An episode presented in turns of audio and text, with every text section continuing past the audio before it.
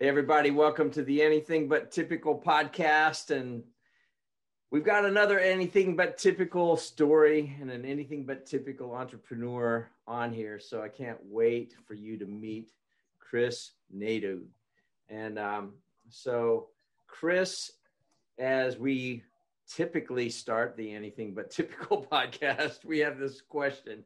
And I love it because it gets to the heart of who you are more than just what you've done uh, because that's one of the things that really attracted me to you and you and i first talked and got to know each other a little bit. So here's the scenario.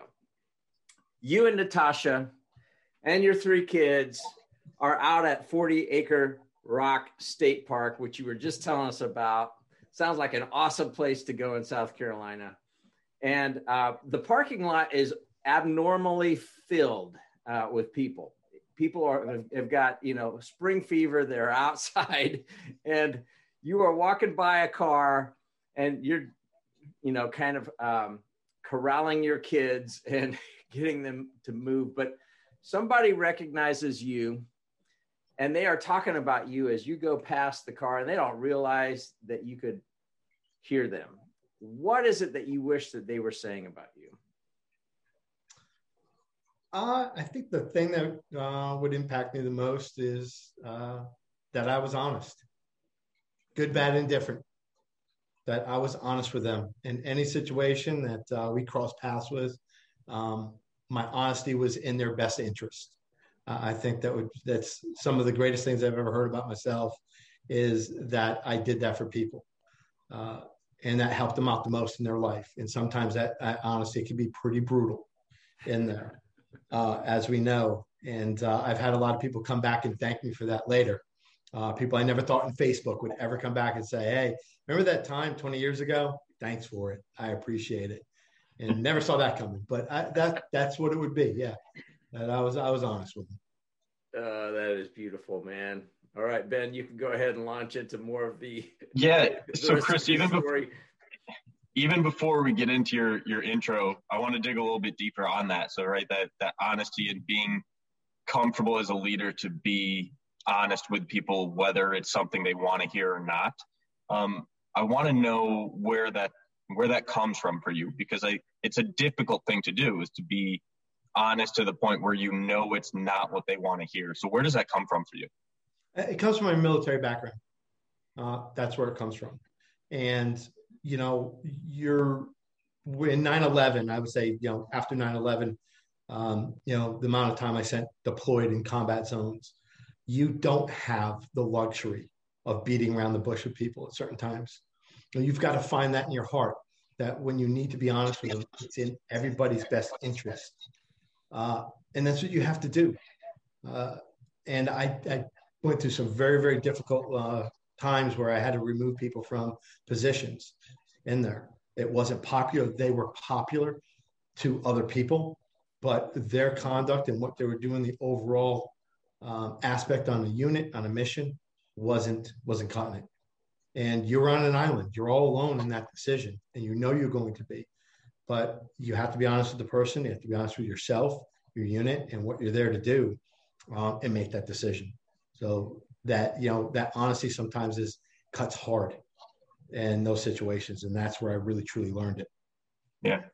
So I'll step back and do the quick intro because I was about to do another follow up, and we'd be 30 minutes in before I do the intro. So, uh, so Chris is the CEO of Haversack, which is disrupting the future of logistics. We're going to dive into that, uh, obviously, and then just hit on military background. You spent five years, uh, right about five years in the army. Is that correct? Uh, 26. 26. I don't know where I got the number five from. I'm sorry. 26 years in the uh, in the military and is now the CEO of Haversack. So let's go back to that military experience a little bit more. Um, what are some lessons? And you just hit on one with being comfortable being, being honest with people. But what are some of those lessons from that military experience that has translated into business? Uh, you know, one of the things I think is, you know, it, it's funny uh, America's perception of the military comes from Hollywood. And I think there's a lot of, of misperception in there uh, where people think that, you know, military guys are, you know, dress right, dress, and they follow orders and they don't question orders. It can be anything but the truth. the military, you know, there is that following orders and being disciplined to that point. But a huge part as a leader in the military is being initiative, you know, being able to exercise initiative at any given moment in time. And you have to develop that trait uh, as a leader because we always you would say, you know, you're going to plan for a mission. Uh, and the plan is great right up until the first bullet is fired. Then the plan's out the window.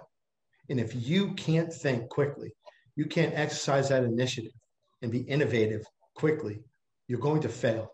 Uh, and that is a cold, hard reality. I've found that in the same with business. If you just get stuck on a path and you're trying to drill down and make it work, it will lead to failure. And what has been great about our business here is we're innovative. I always tell people there's never a day two in Haversack. There's only a day one. We come to work every day and we relearn, relearn ourselves. We're always innovative. We're always we're a solutions based organization. So that military trait is transcended um, pretty successful for me over to business. It, I think with with how you were just talking about that, with your background experience, that resonates with you, right? You're you're able to transition that into business. How do you communicate that way and get people to buy in if they don't have that same military background where they haven't learned those same things that you did through deployment and and uh, experiences like that? It's a message. It's how you say it. It's how you bring it to the table. Um, and a lot of time it's through calm, calm, solid leadership and being the rock of your mm-hmm. organization. And that's what you have to be. There are times where things are difficult. You know, we're building a tech platform and it's what housed on AWS and somehow it went down. And it went down in the morning. And I'm getting my kids ready for homeschool and I'm getting the calls. And everybody is lit. I can hear them doing cheater flips and pinging all over the place. And I'm like, it's going to be okay. What is the solution? You don't want to add to it. Um, and then you start giving innovative solutions and other ideas, but you do it in a calm, solid rock manner, and they will resonate. It will transcend. You know, there's transference of attitude, and that's what will happen. If you're that type of leader and you can portray yourself and be that, they'll follow you. And wow. then it opens up their mind, they get calm, and then they follow your lead in that. Yeah, that's that's powerful because that, that translation from what you know to your core to people that may not have have had that background, I think that translation is is extremely powerful. Yeah, you, you can't expect people to be like you. You know, the one thing is, you know, everybody always says, "Well, I would do this." Well, well, that's great. It doesn't mean somebody else will. You know, uh, and you have to understand they're not you, but you can bring you into them, and you can do it in a manner that message um, can be done and that transference can be done. It's all about how you relay it. Yeah. So, Chris, uh, 26 years in the military, uh, that's a long time where you become very accustomed to that environment. Take us through what was the impetus of you going, you know what, I'm going to make a pivot. I'm going to get into the private sector. What what were some of the the you know impetus uh, events or what triggered that move. And then talk, talk to us about the industry that you went in and then how that led you to where you're at today. Um, wow. Big question. Good question though. Um, you know I, I think that one thing i always told myself when i was in the army was if my heart for a moment for a second wasn't there 100% that I had to evaluate myself and to make sure that um, if that was the time to leave. And I remember it was uh, it was actually my birthday, and I got a call from Department of the Army, and they were like, "Hey, you, you got to move. You got to leave your unit." And I had just got back from my fourth time in Iraq, and I'm like, "Okay, what, what do you got?" And they started naming all these other units and places to go, and I'm looking at the patch chart, and that's the deployment chart, and I could see every time they mentioned a unit, they were leaving in six months again. And it just, it just, it started to hit me. And that moment right there was like, okay, that's a problem because I'm pushing back on going and deploying. And I had never done that before. And that's where I had to step back and say, it's up, time up. Um, because in my position that I was, the soldiers depended on me to be 100% every single day. And if I didn't, it would impact somebody negative, and I just couldn't do it. So I made a determination. That's when I decided to retire. Um, and then from that point, uh, I was at a hiring conference. I was figuring out what I was going to do next in life, and I had no idea what I was going to do. And I met a gentleman from Con-way Freight, and uh, we just struck up a conversation, and it was a great conversation. Uh, we went to lunch, and then uh, we parted ways. And I got a phone. We exchanged information, and got a phone call the next morning. It's like, "Hey, I was supposed to get on a plane and go home, but I couldn't." He goes, "I want to meet with you again," and we met. And he offered me a job, and he's like, "I want to teach you the less-than-truckload world." I had no idea that Con-way even existed or anything, but I had a great mentor that told me said, uh, "When you leave, an organization will see the value in you and they will not put you through the hiring process. They will grab you. And when they do that, go for it, figure it out. And that's what I did. I took that advice and it, it worked out very, very well for me. So um, before we move forward to the next place and then what le- led you to Haversack, um, I want to go back and just get some clarity. When you were in the military, talk to us about the kind of roles that you had because I didn't get that you were necessarily logistics. Were you? No, no, I was an engineer. I was a, I was a combat engineer. I, I, I, built stuff and blew stuff up for a living. so, uh, I, you know, but I did a lot of this. When you, you're moving thousands of soldiers across the world, you, you're logistically minded, you know, right. on, on processing that, but your label is not that. Um, you know, I was just a hard-headed engineer. That that was my uh, that was my job in the army. Uh, you know, and did a bunch of other things while I was in. I was a paratrooper. I was a drill sergeant. Uh, you get a chance to do a lot of a lot of diversification in there. I love that. The reason I wanted to go back and camp on that a little bit was because it could have been easy for a listener to go, "Oh, well, he was probably in logistics, so that's a natural move to go into freight." Right? Yeah. No, no, no. It, it, surely wasn't. Um, I would say anything in the civilian world would have been a shock to me after 26 years in the Army. Yeah. Um, but no, it, it, was great. It was a, a great choice. Uh, able to go in, and I was in a position where I got to travel all over and, and learn the industry. Uh, and then from there, I was in Texas, retired out of Texas. Then I got a job uh, running a service center in New Orleans and that was a experience in itself living in New Orleans. Um, that's when my, my twin girls were born there. And then uh, I got a job to move to Charlotte, opportunity to move to Charlotte. And I, I took that. And that's how I ended up in Charlotte. Man, I'm so glad you landed in Charlotte, man. I really am. So I want to go back to the, the Con-way uh, situation what was it about that opportunity or the person that was interviewing you my gut is it wasn't just because hey i need a job and i'll take the first thing that moves. Talk to me. And there's nothing wrong with that. I mean i i've been there before myself so i get it. But what was it about that opportunity that made you go that's that's the right thing for me it had a leadership opportunity. It, it really did. And that's the one thing I didn't want to leave behind was the ability to work with people at that level, kind of at that grassroots level. And that's what being a service center manager for Con-way allowed me to do. I was running it. I had, you know, 47 employees in, in New Orleans, and I was I was there every day, you know, working with drivers and operations people and all of that. So I, I get to keep I get to keep that leadership side of me. So that's really really what attracted me um, to take that position.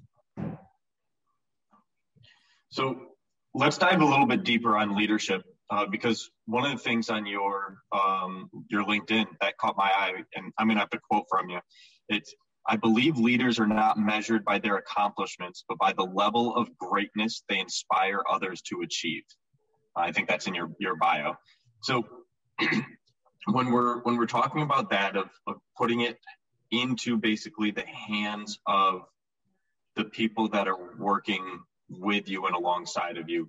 Um, where does that where does that thought process of the inspiration being the most important thing for a leader where does that come from um, that's seeing it every day. That's seeing 19 year old young men and women in some parts of the world accomplish things that they never thought they could. Huh. And they were able to do it because of the environment that you create as a leader. And that's what I've always seen that leadership is. You create environment for people to succeed. It's not always about you as a leader, it's about them. And I've seen that if you create that environment and you foster children, you give them guidance, you give them great resources, and you're there for them, you believe in them, you allow them to make mistakes, they're going to grow. Um, and I've just I could just tell you story after story of that where I've literally put my hands, my life in the hands of a 19 year old young man from Tupelo, Mississippi, uh, in Afghanistan. And that person making those decisions, those incredible decisions that you never thought they would make at that point in their life. Um, and that's where you learn it's not about you, it's their accomplishments as a leader. It's what they accomplish, not you. It's what they do. So, was that learned from seeing one of your leaders act that way and inspire you and put you in those positions? Or was that learned with you as a leader seeing what resonated and worked better with the people you were leading?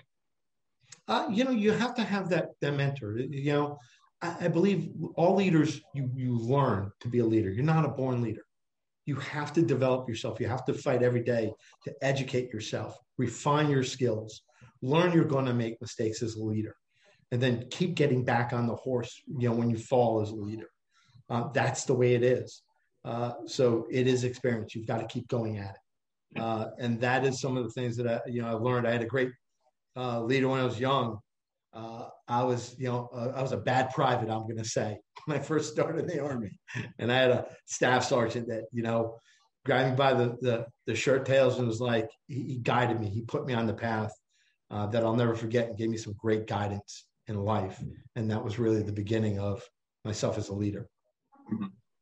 So I want to jump in about that because one of the things that I've seen, especially with entrepreneurs, and we're going to move into your entrepreneurial journey at, at you know soon because I want to I want people to understand what took you from that to working for another company to starting your own company because those are all very very very different. Um, but going back to the whole leader thing and being able to put your hands put your life in the hands of a 19 year old where it's literally your life you know which you've experienced firsthand a lot of entrepreneurs that I've noticed have a really tough time letting go until all of a sudden the ceiling of complexity is hit. They're really not having fun anymore. They're burning out. Then they have to let go certain things. Some people can function at a very high level of, well, hey, if it's not done my way, it's not the right way.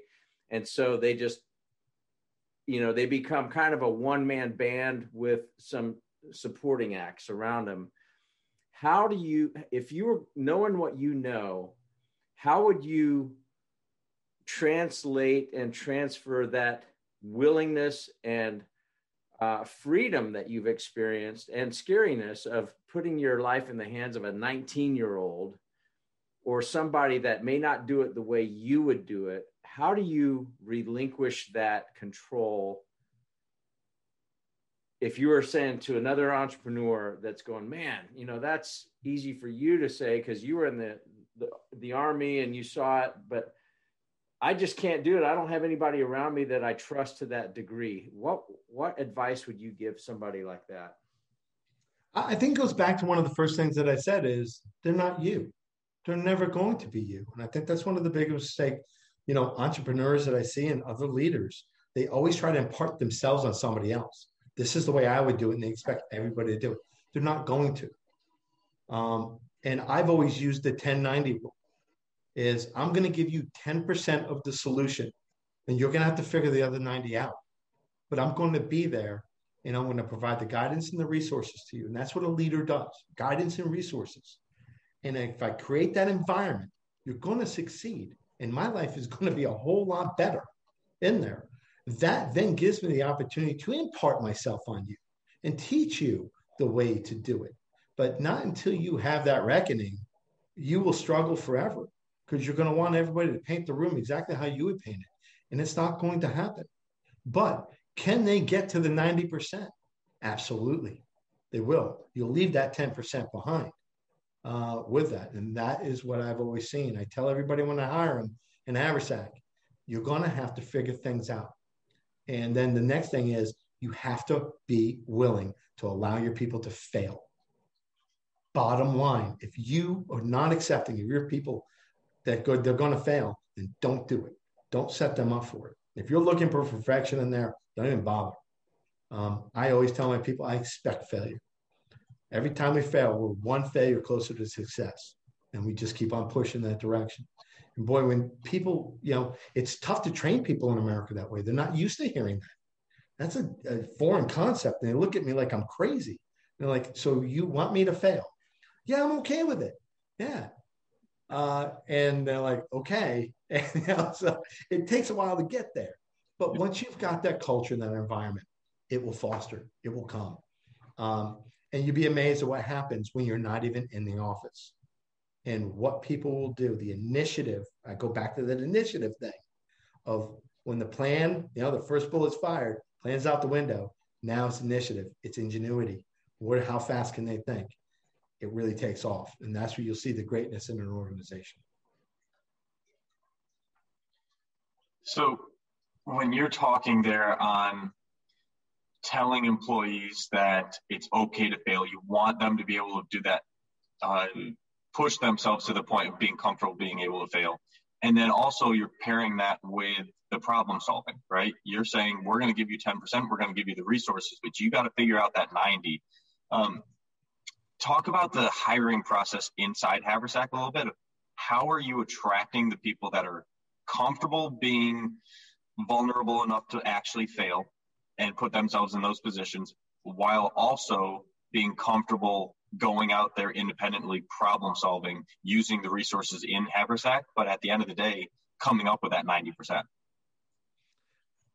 you know i, I would say go into the, the hiring process first. Um, there's a lot of theories on how you hire people. Uh, you can read a million books in that. Um, my hiring process is, is, you know to me simple i'm looking for talent um, you know, I'm looking for potential uh, with people. So a lot of times my interviews aren't even really interviews. They're just a conversation, but they are. And the person on the other side of the table doesn't realize I'm asking the questions that I want to hear. Uh, you know, there are stories of individuals. I hired a, a young woman not too long ago. Uh, you know, she had two kids and she was a single mother. And I asked her about her experience as a single mother uh, and how she handled that, how she survived. And she walked me through everything she did every day to feed her kids, to clothe her kids, to love her kids in there. And that was an incredible story. She told me everything I needed to know of the type of person she would be in my organization. She was innovative. She was hardworking. Um, you know, she figured it out. It's the 90%. She was telling me the 90% right there. You know, the 10% was just life. She had to figure the other 90 out. That's talent, that's potential. And I knew I could take that person bring them in Haversack, create an environment, and they would succeed. And she is now the director of business development for Haversack, a position she thought she would never handle or be able to be in in her entire life. That is, that's what I look for, is somebody that's going to match me um, and tell me the story. And you know what? Believe it or not, there's a lot of people with it. They just don't realize they've done it. You just got to ask that right question. And I love that. Um, you know, I didn't join the military, so I'm going to probably ask a stupid question. So just don't laugh at me too bad. All right. but I, you know what, Gary? I've heard some of the craziest questions on the planet. So you will never surprise me. You're good. Bring it on. Bring it on. so, um, you know, the only thing I can liken it to is my own pledge training in, in this fraternity. And I found out that a lot of, and it, it's illegal what they did to us.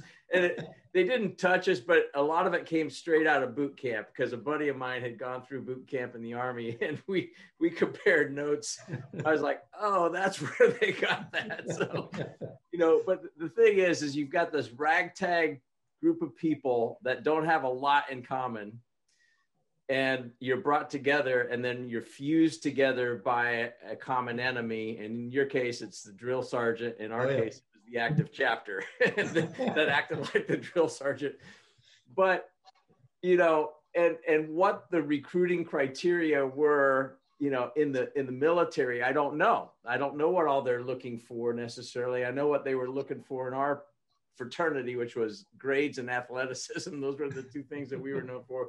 But i don't know but you've got this disparate group of people but when you're hiring in at haversack you're not necessarily recruiting a whole bunch of recruits you're being very very targeted and selective when you were in the military and you had people probably beginning boot camp versus exiting boot camp, they're, you know, probably very different people at that moment because they've had to endure some hardships and push themselves beyond what they'd been pushed before, I would imagine. But what were the things that you saw and some commonalities between the military, what you saw succeed or failed, and same way in the private sector? Um as far as like the hiring or the personnel or bringing a group the, together? the people the characteristics of the people. You know what were some common characteristics in the ones that washed out versus the ones that went higher than they would have thought when they entered boot camp? Yeah to be honest I, I think one of the biggest things that i saw especially when i was a drill sergeant um, it, it really came back to the belief in themselves. You know what the what the framework was them you know I, I don't know if it was from their parents their community or whatever. And you could almost see it. As soon as they would walk in the door you had them in basic training you could almost put a label on them like this they'll they'll be gone in two weeks. Mm. uh, in there. And it was such a wide variety. It was self-confidence. They didn't lack the self they lacked self-confidence. And that would be very very tough to instill in eight weeks in them. Um, or their view of the world was completely skewed. And they were never going to get that you know and just not to be a generalist you know um, certain males would come in they were it was co-ed basic training and they would have to be with females and they just couldn't do it well mm. that doesn't work in the army you've got you got to figure that one out because that's the way of life in the army you have female leaders um, so you see those certain traits and aspects that would, you know, uh, lead to them that you're not going to make it. That you know, when you put the uniform on, that's the commonality um, of what we're doing. We're all together, and the one goal is defense of our nation. With that, uh, so that's some of the you know the deep things I would say um, in there. You know, the things that would make a, a, someone succeed is, believe it or not, was they had never succeeded before in their life. They had never felt success. And the first time they do something that they never thought they could, boy, it was like a light bulb went off. And it was just like, wow, self worth, self actualization just came over them. And they were just rock. They just took off. It, it was like a rocket taking off uh, in there. And, you know, it, it was just amazing you know, you go back to basic training in the army. It, it's like, you know, this test group of socialization was just absolutely amazing that you got to see every single day. That's really interesting. That I mean, think about that. A common link to leadership is that they had never felt success before, and yet you also said that uh, somebody that lacked confidence you knew was going to probably wash out. Yeah. yeah. They didn't, you, when I say lack confidence, they didn't even have the confidence to try to succeed. It's like they couldn't even make the move to try it. No matter how much you coached and tried to push them, like you can do it, you can do it. Just wasn't there. Just you couldn't get them over that edge. Um, and then the ones that you could get to the edge and they felt it and they saw it and they could do it, boom, they were gone. That's so awesome. I love the story about what you did with the single mom, man. I mean, anybody listening to this, doggone it, you know, um, that is super inspiring. And think about how that story resonates with her kids, with her friends. You know, I mean, that has this ripple effect that you know what i may not have the pedigree i may not have this or that but somebody saw and they called me to greatness and i hit it yeah so chris one of the themes that has been present in, in this so far is messaging right the communication how things are presented things like that so i, I want to ask how's the vision and mission of Haversack communicated internally? Because this is going to lead into you you hit on earlier the being an innovative company and innovation. So as we lead into this conversation into the innovation aspect, mm-hmm. I want to know how the vision and mission of Haversack is communicated internally. I get a lot of it is our history of you know where I came from and, and how we started it. Um, that's a story that gets told over and over because it really is every single day. It's that one point in time of, you know, my life outside of the military into the civilian world of what happened to me and how I transitioned to Haversack that I portray every day um, in there. And it's a lot of like how you treat people um, and how we treat people, how we treat ourselves, and how we treat our clients is who we are every day. Um, and our fight, you know, one of our one of our core values is warrior spirit. We never stop fighting. We're always fighting to make sure things are done right. Um, and we believe in what we've done and what we started. Um, I guess we probably should talk a little bit more about that, right? We kind of skipped over even the transition into Haversack. um, so let's let's go back. We keep getting ahead of ourselves, but it's a good thing, so that's fine. We're gonna yeah. we're, listeners will they'll follow along. Um, so let's go back to that transition into Haversack. So take us through that story. Um, yeah, so you know, going back to Conway Freight, um, I moved to you know Charlotte, um, and then Conway Freight was bought by XPO Logistics uh, in October of 2015, and I had just moved to Charlotte, um, and you know bought a, a, home. My kids, my girls were a year old, and uh, my son was three, and then um, February 29th, 2016 at seven o'clock in the morning. Uh, not that I remember the date or time or anything. yeah, um, I was calling an office and I was told that my position uh, with XPO was being eliminated. And I was like, okay. And they said, well, you can stay with the company if you're willing to move to Kentucky. And I said, okay. And they go, you got four hours to think about it. And I was like, Okay. All right. Um, four so, hours. yeah, four hours. Yeah, four hours to decide, you know, uh, my life. And we had just bought our home. We had just moved here. Uh, it, it, was it was inc- incredible shock. So, you know, I was like, okay, well, what happens in four hours? They said, well, if you don't come back in four hours, you're fired, and you won't get a severance. You won't get anything. You're out. I was like, okay. Um, so I went home I talked to my wife. Uh, we talked about it. We cried. We, you know, were scared, and, and we decided that you know we couldn't, um, we couldn't commit you know financial suicide. So I went back and I told them I, I couldn't accept it, and I had to leave the company.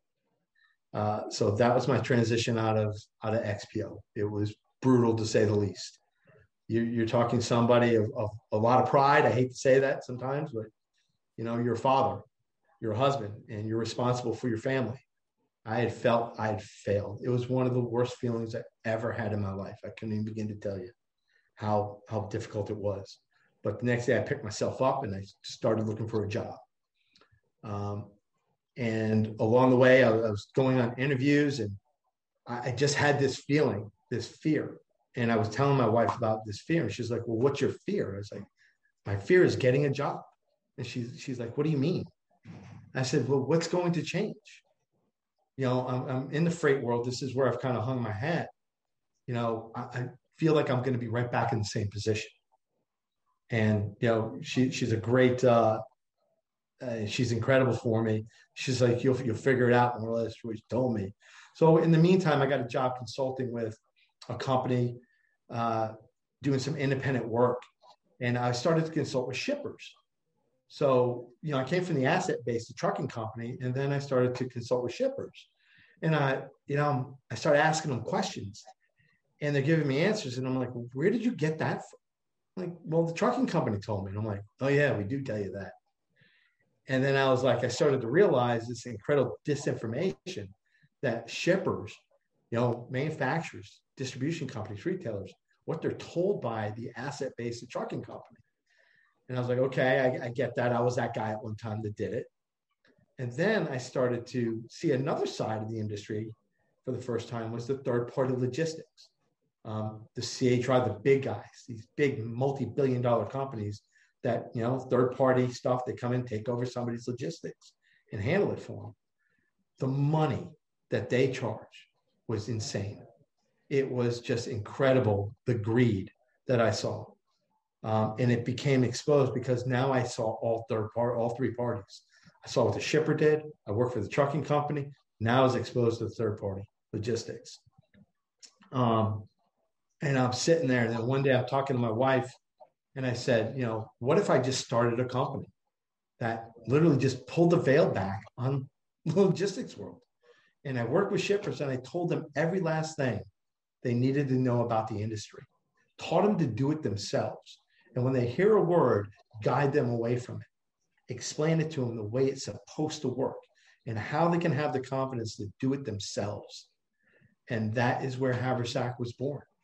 Um, and that was the beginning of it was, you know, that's what we do is we work with shippers. We work for them. We're not an outsourced solution.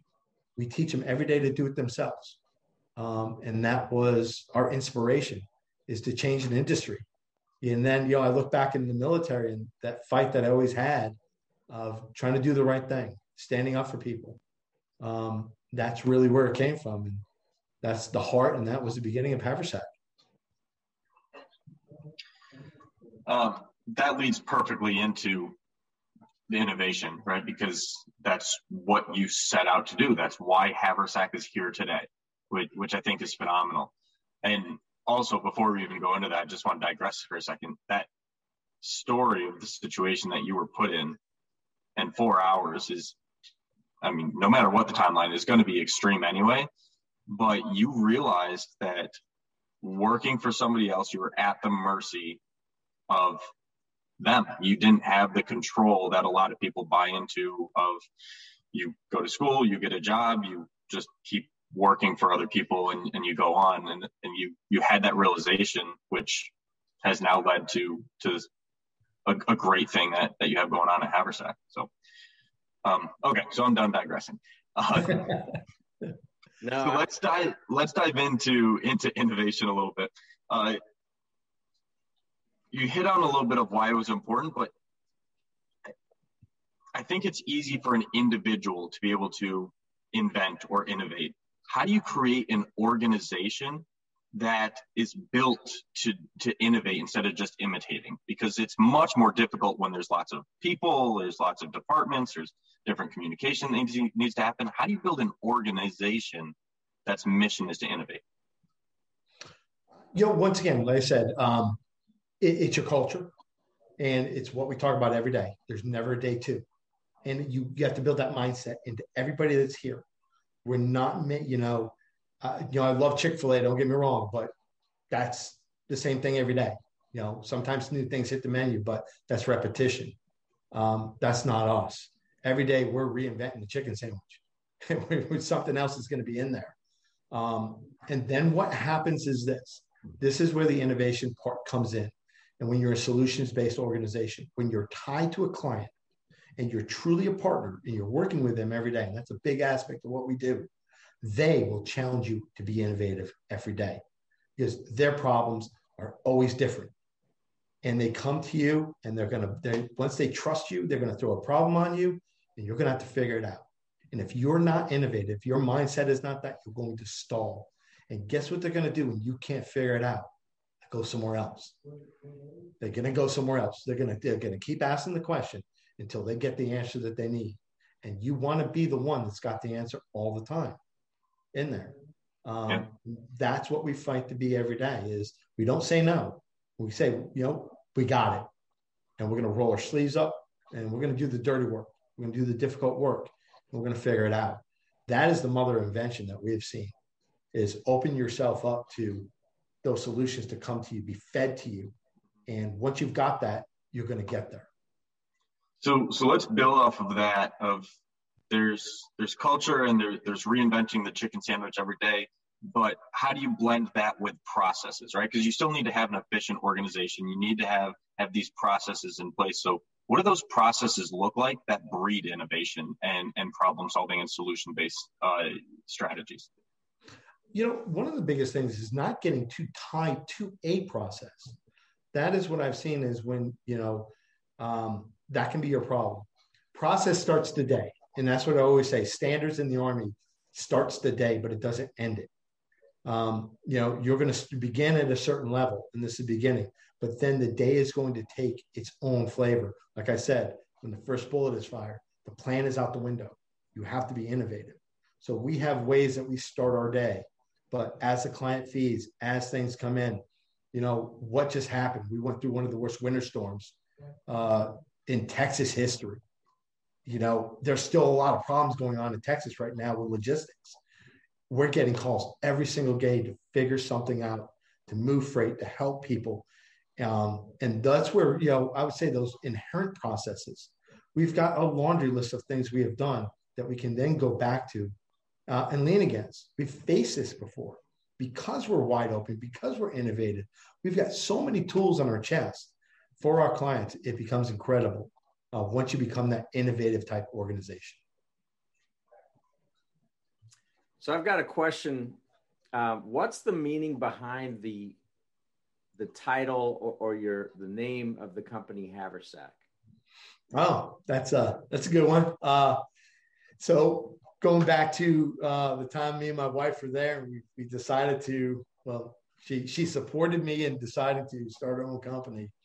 Um, we were figuring out what are we going to name it. We had this notepad and we're on our porch and we are coming up with all these really great names, Pinnacle and Paramount and this and we're going through it, and then she said haversack. I was like haversack. She was yelling rucksack, and I, you know, we're online looking at stuff, and I started to read about the haversack because I had never heard the word before, and then it hit me, um, and I, I read about it. So the history of the haversack actually goes back to European soldiers when Europeans were coming to America um, during the Civil War.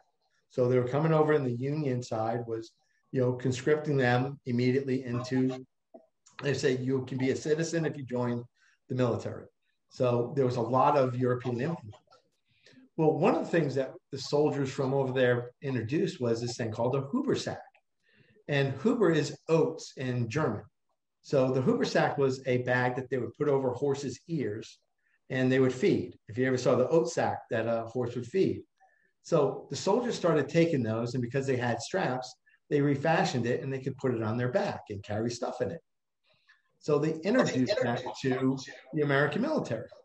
And then all of a sudden it became this logistic, you know, it revolutionized logistics because you could take this one pack, put everything that a soldier needed in, issue it to them, and then they could go off to war and be successful. Um, so it shrunk down the supply chain. It, it, it helped out immensely in supplying soldiers. So it took that concept and said, well, that's what we do for our clients. We give them their haversack. I give them everything they need every day to go to war in logistics and to be successful and to do it themselves.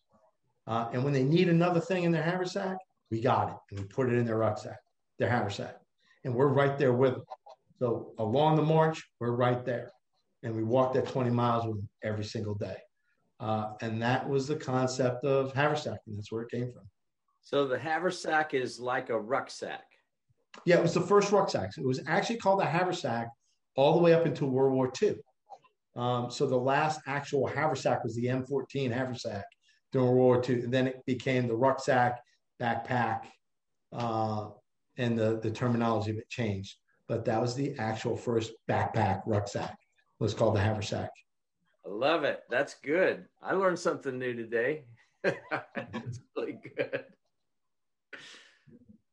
So I got another question back to those days when you and your wife were talking about this and dreaming.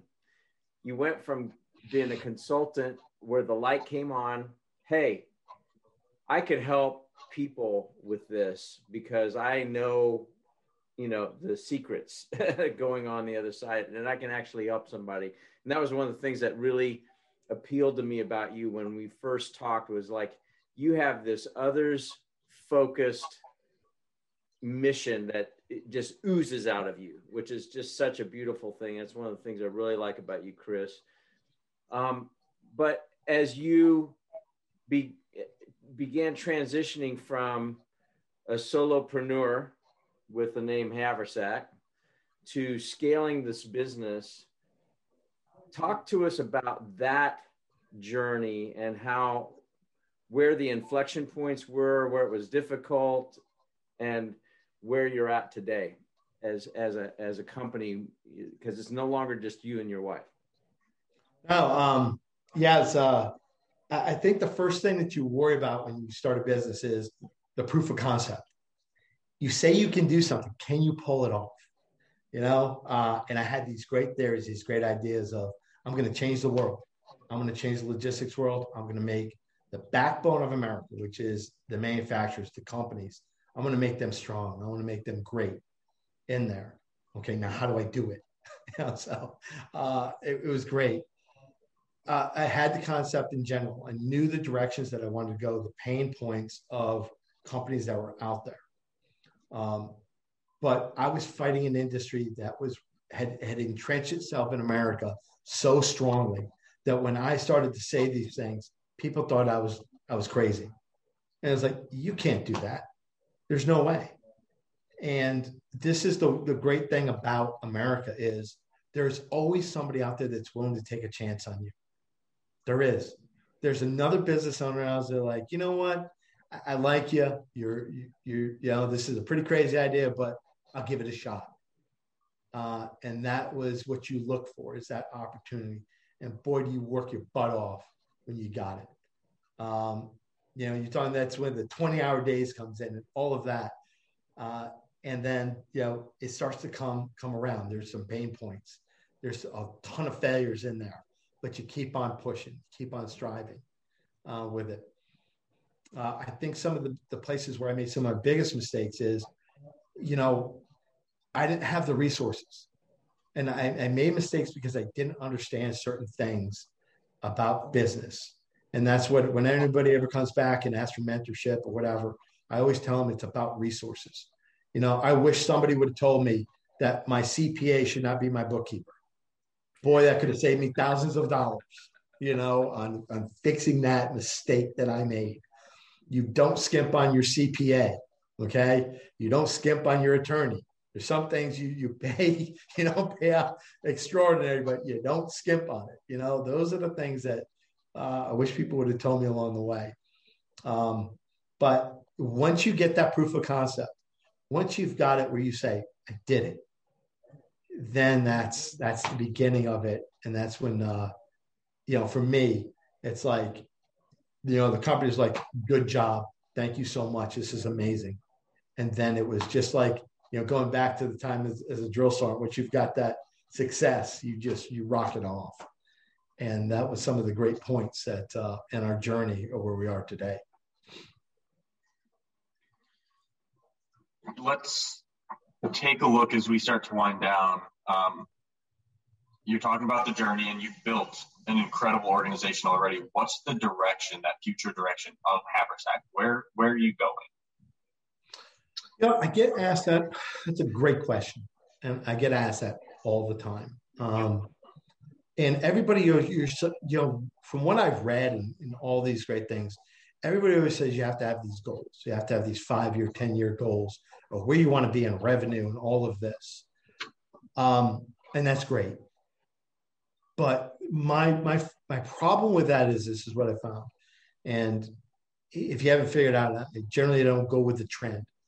Um, some somebody says go left, I'm I'm gonna go right out of just to do it. I don't. Yeah, we, have that in common, so I understand. You got you with me, right? Okay. So, um, I don't look outward. I, I don't. I don't care where we're going to be revenue wise, and I probably should. Um, but this is what I have found. Uh, no organization, no country, no nation, no empire has ever died from outside influences. they die internally first.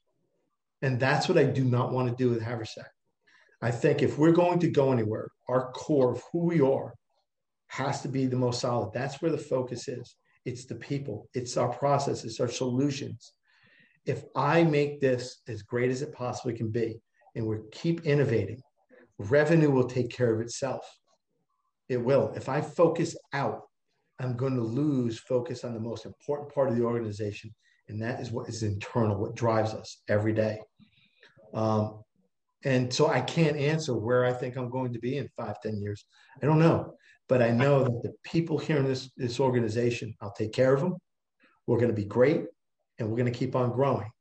Um, that I do know. And we'll take care of our clients. If I never get another client, you know, the clients I have are going to be really happy for a very, very long time with us. Uh, so yeah, that's that's that's my vision of, of Haversack and the future of it.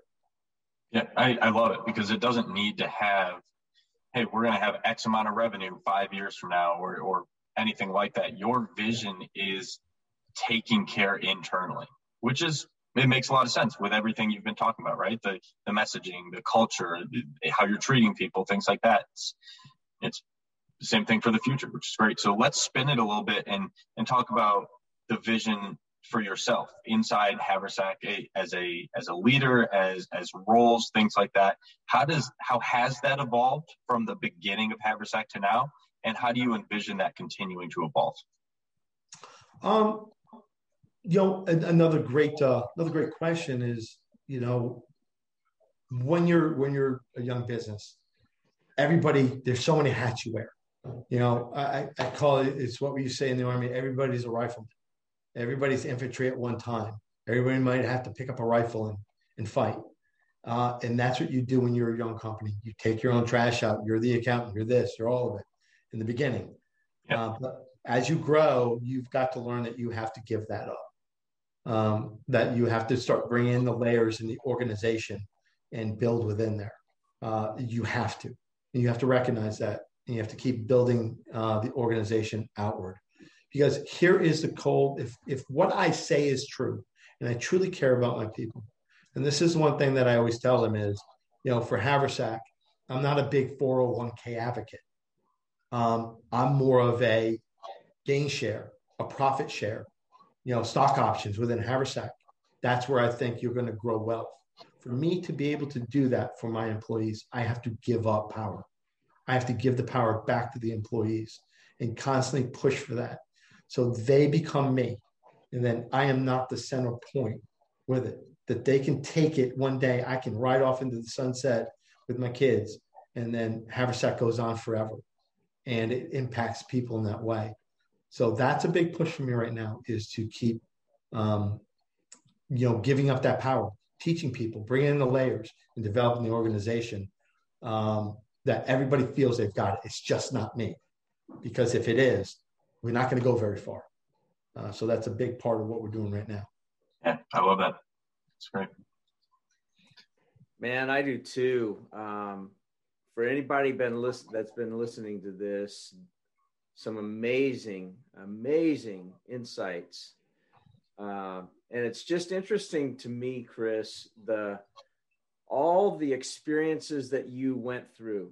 Uh, in the military, all the lessons learned those 26 years there, the lessons from a mentor, what I heard, you know, the guy that was interviewing at you at the job fair, whatever that thing was, where you connected and he changed his plans, uh, probably helped change your life.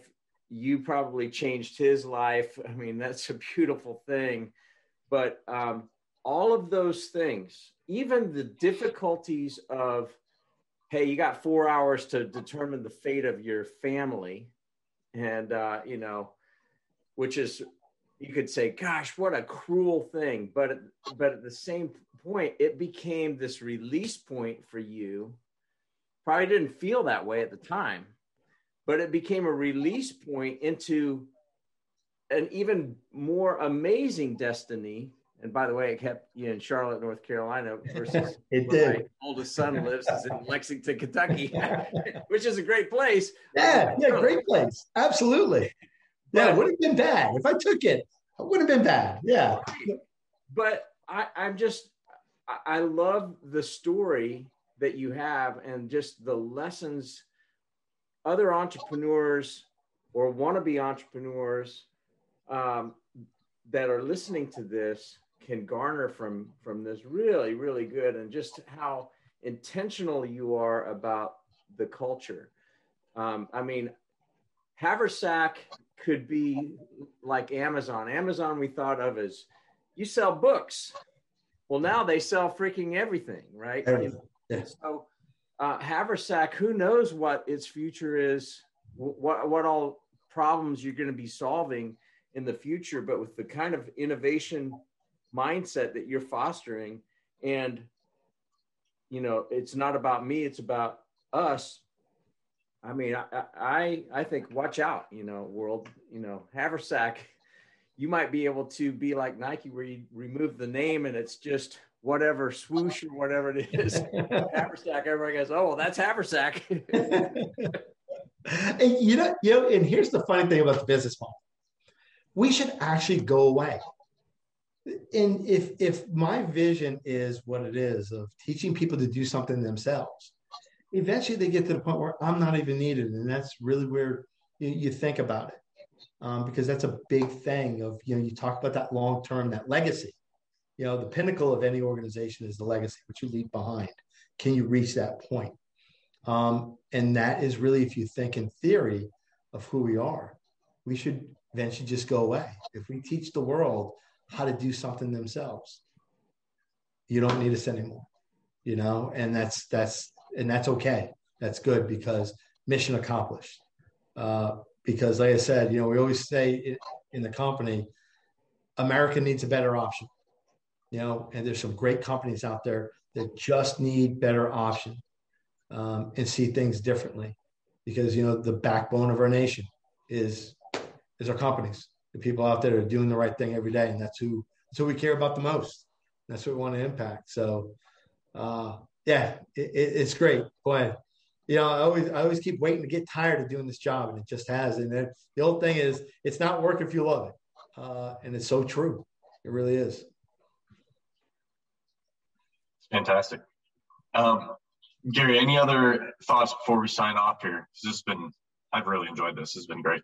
Yeah, I'm just, I'm so glad that you got to experience it uh, today, Ben, and like what I did when when Chris and I first met via Zoom. I was like, oh my goodness, and I'd heard about you from some mutual friends, and the fact that you're a client and all that kind of stuff is really cool. But um, man, I just love your attitude. You're the kind of people we love to have and feature your story. So I'll just, you know, just say thank you and then let Ben kind of ask where we can send people to learn more about you and that sort of thing. But thank you, Chris. Really appreciate it. Yeah, and likewise, you know, like I said, uh, you guys are a great organization too. Um, working with you guys, and like I said, I always advocate. Like I said, don't skimp on your CPA. Don't do it make sure you know, anybody ever tells me, you know, uh, when I was looking for a CPA, I heard you guys' name over and over and over. Uh, and that is a testament to what you guys do um, with it. And yeah, it, it was true. Everything I, I, couldn't be happier with uh, being with BGW. That's a great. We exist to serve people like you. Uh, we love helping businesses grow in any way we can, but you know, it, it's it's great. So, and now Ben's part of us too, which is really yeah, it's really awesome. So, Ben, you want to take us out? Yeah, yeah. So, Chris, uh, where's the best places for people to to reach you and also to to check out Haversack? Uh, our website. You know, yeah, that's the best thing. So you can reach out to us there.